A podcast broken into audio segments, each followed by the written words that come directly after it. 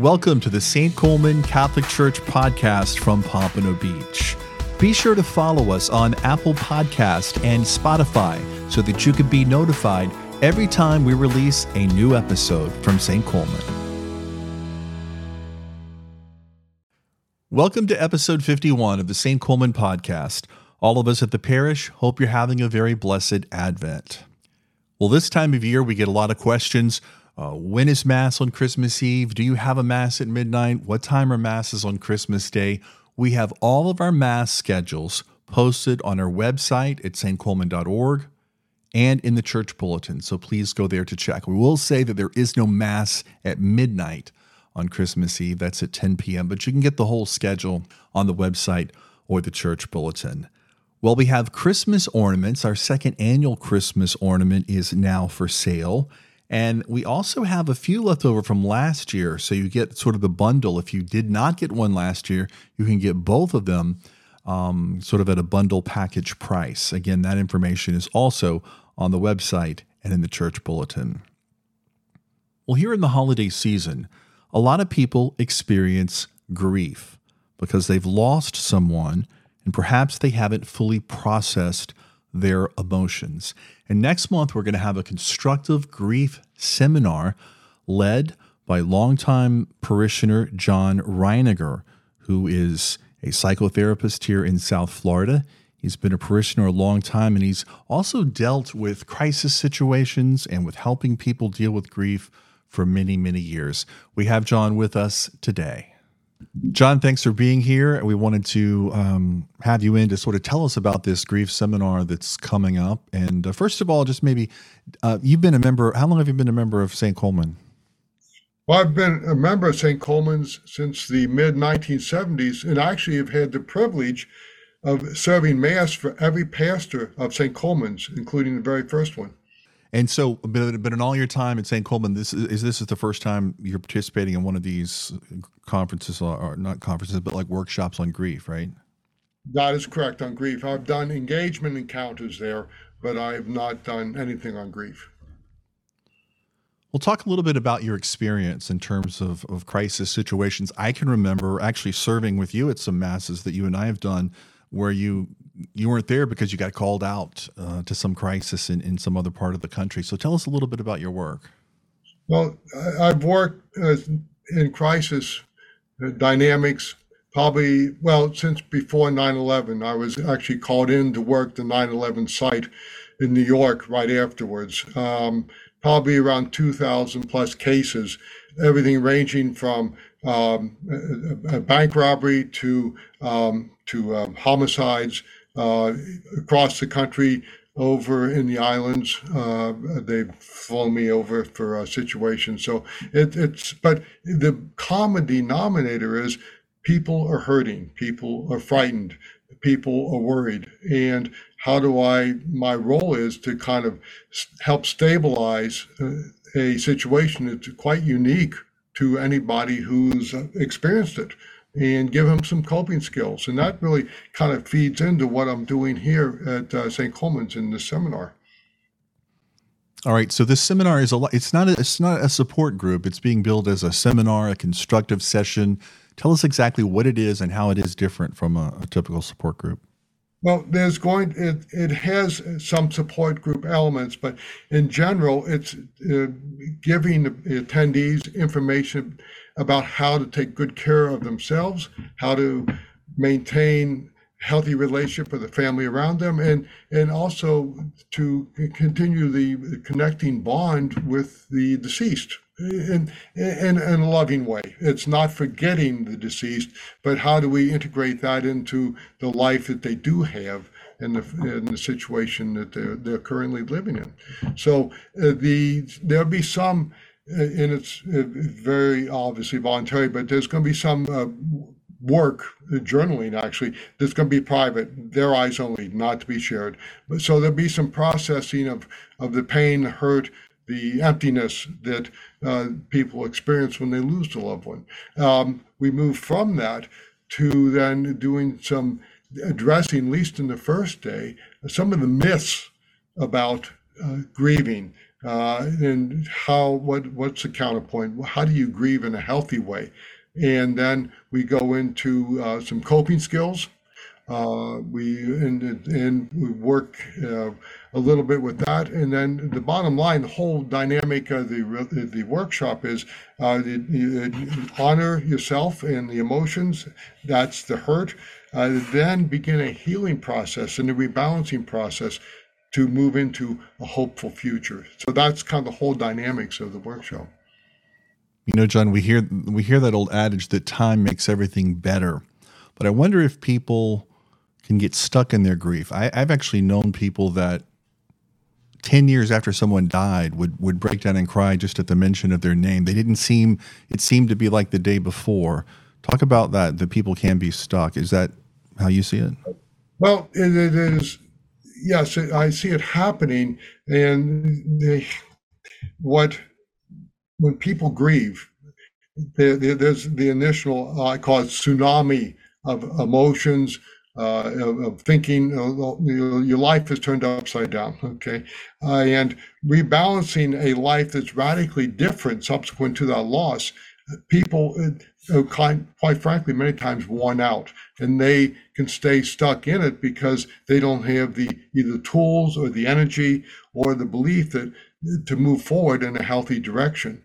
And part of living life is risk. So if I stay stuck in the grief, I know what the risks are. You know, I'm dealing with that. But how do we honor our life and those around us and move forward? And that's hopefully what I'll be able to pass on to some people, and some good, give you some good illustrations too in the seminar. People have done that, and that they know about. But being stuck, believe it or not, is a safe place to be, because then I won't be hurt anymore. But that is in time, the time element. All of us in this workshop spent a lot of time in school. However, we'd still be in the first grade if we did not put some effort into our education. So effort and time is how you kind of rebalance after a loss. I can imagine someone sitting in the church pew before Mass, reading the bulletin, reading about this seminar that's coming up, or hearing this podcast episode and thinking, wow, that could really help me. But they might be nervous. They might be hesitant or unsure about participating. What would you say to them? Well, anytime you face a trauma, it is not comfortable because of the emotions, the changes, it occurred in the trauma. However, I believe, and this comes back to our Catholic Christian heritage, a deep breath and a prayer says, let's face this and see what can be done, because there's nobody in that church or in the seminar workshop that hasn't faced challenges before. And they were difficult, but they faced them and worked through them. And that way, you're in charge versus the trauma in charge. In other words, people, and it sounds probably kind of radical, have been victimized by the loss. Something's been taken from them, okay? Living as a victim is not very empowering. How do you become a survivor and a thriver beyond the loss? And it doesn't minimize the relationship, but it does honor the potential of the individual. Okay, last question. How do you integrate, most people when they go to counseling, they're not going to Christian counselors, but as a Christian, someone who's Catholic and you have all your professional experience, how do you integrate those two when you help people? Even if the person coming to you, they might not be Catholic or Christian. Well, there is a sense of spirituality, and I have the privilege to work with a lot of Christian Catholic people in my practice, but I also work with non-Christians. And the sense of spirituality, what I find, and if I can digress, when I go on trauma sites, and trauma sites are the complete spectrum of businesses, of situations, from mom and pop to national corporations. Invariably, when you deal with death and trauma, is spirituality, and you honor that. But I like to see where the people are, how important their sense of spirituality is to them, how they've developed it, and then we're going to address it directly or indirectly, depending on the individual. But it's part of life. Good physical health, emotional health, spiritual health. Those are the three things I always emphasize. All right, thanks for your time, John. So just to recap, this is going to be a grief seminar for you, and it's going to be two different sessions, Thursday, January 18th and Thursday, January 25th at 7 o'clock at the Holy Family Center here at St. Colman. During Advent, many people miss the meaning of this season, becoming so distracted by the glitzes of colored lights, early Christmas music, parties, sales pitches for shopping and vacation plans that they do not have time for God. Don't let the busyness of the world take your focus off of the meaning of Advent, which is preparation and anticipation of the coming of Christ. Be sure to take time during Advent to reflect on the birth of Christ and how it fulfills the promises of the Old Testament. So, with all the busyness of December, make sure to faithfully attend Mass and go to confession before Christmas and be ready for the coming of Christ. As we continue through Advent, one of the traditions that Catholics love to do is to set up a nativity scene in their home. Now, sometimes it's a small display inside the house. Some people like to do one outside the house as well. And Pope Francis wrote a beautiful apostolic letter a few years ago on the meaning of the nativity scene.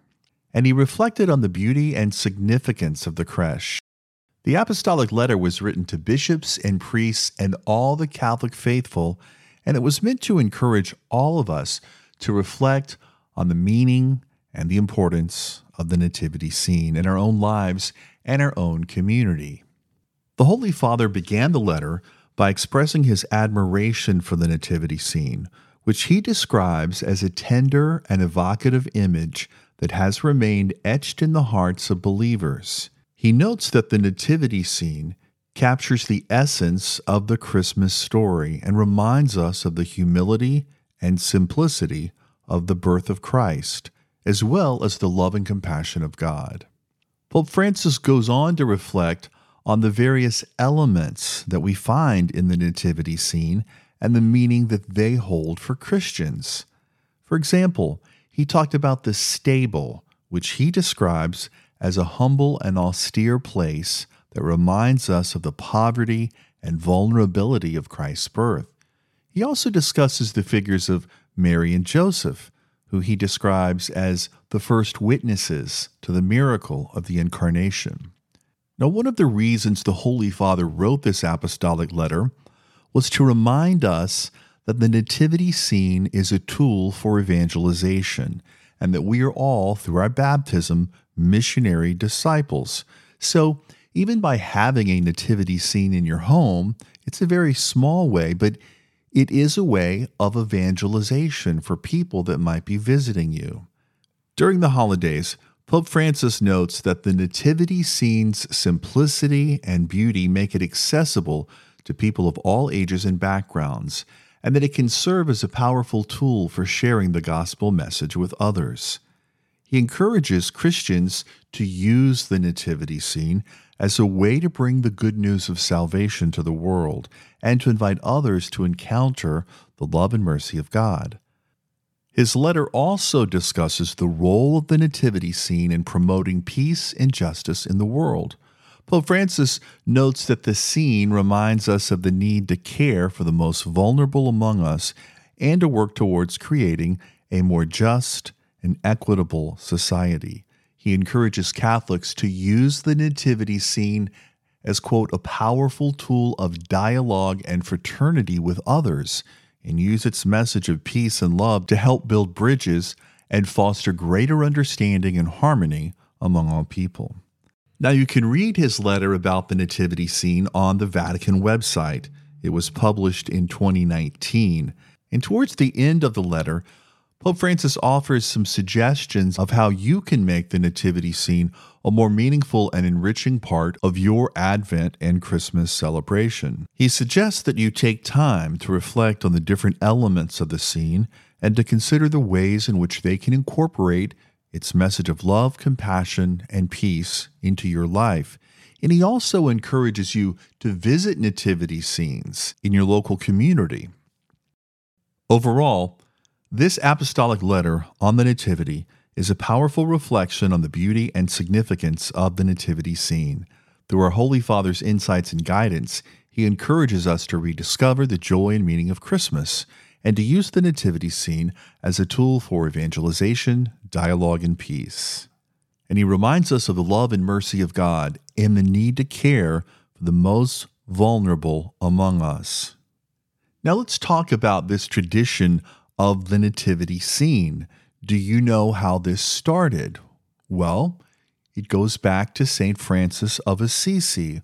According to tradition, he was inspired by a visit to the Holy Land, where he saw the places where Jesus was born, lived, and died, and he wanted to create a way for people to experience the story of Christ's birth in a more personal and intimate way. So he came up with this idea of recreating the Nativity scene.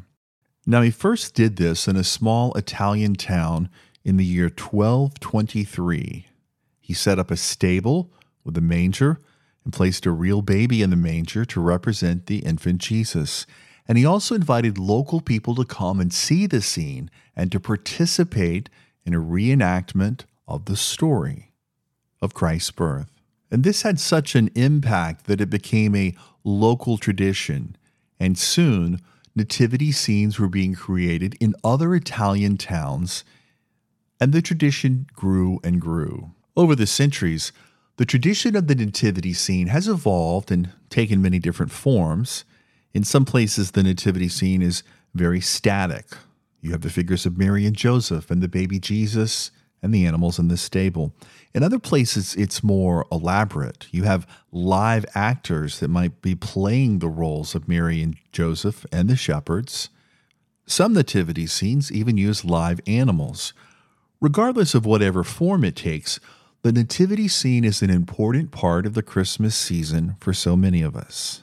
It's a reminder of the story of Christ's birth and the humble beginnings of the Savior of the world. It also serves as a reminder of the love and compassion of God, who sent his Son to be born among us and to bring hope and salvation to all people. And for Christians, it's an important cultural and artistic tradition. So remember, it's actually a form of evangelization. And when you set up your nativity scene in your home, inside or maybe outside, remember, you're giving testimony to the birth of Jesus Christ. Thanks for listening to the St. Colman Catholic Church podcast. If you want to be notified every time we release a new episode, you can follow us on Apple Podcasts or Spotify. And be sure to spread the word about our parish podcast.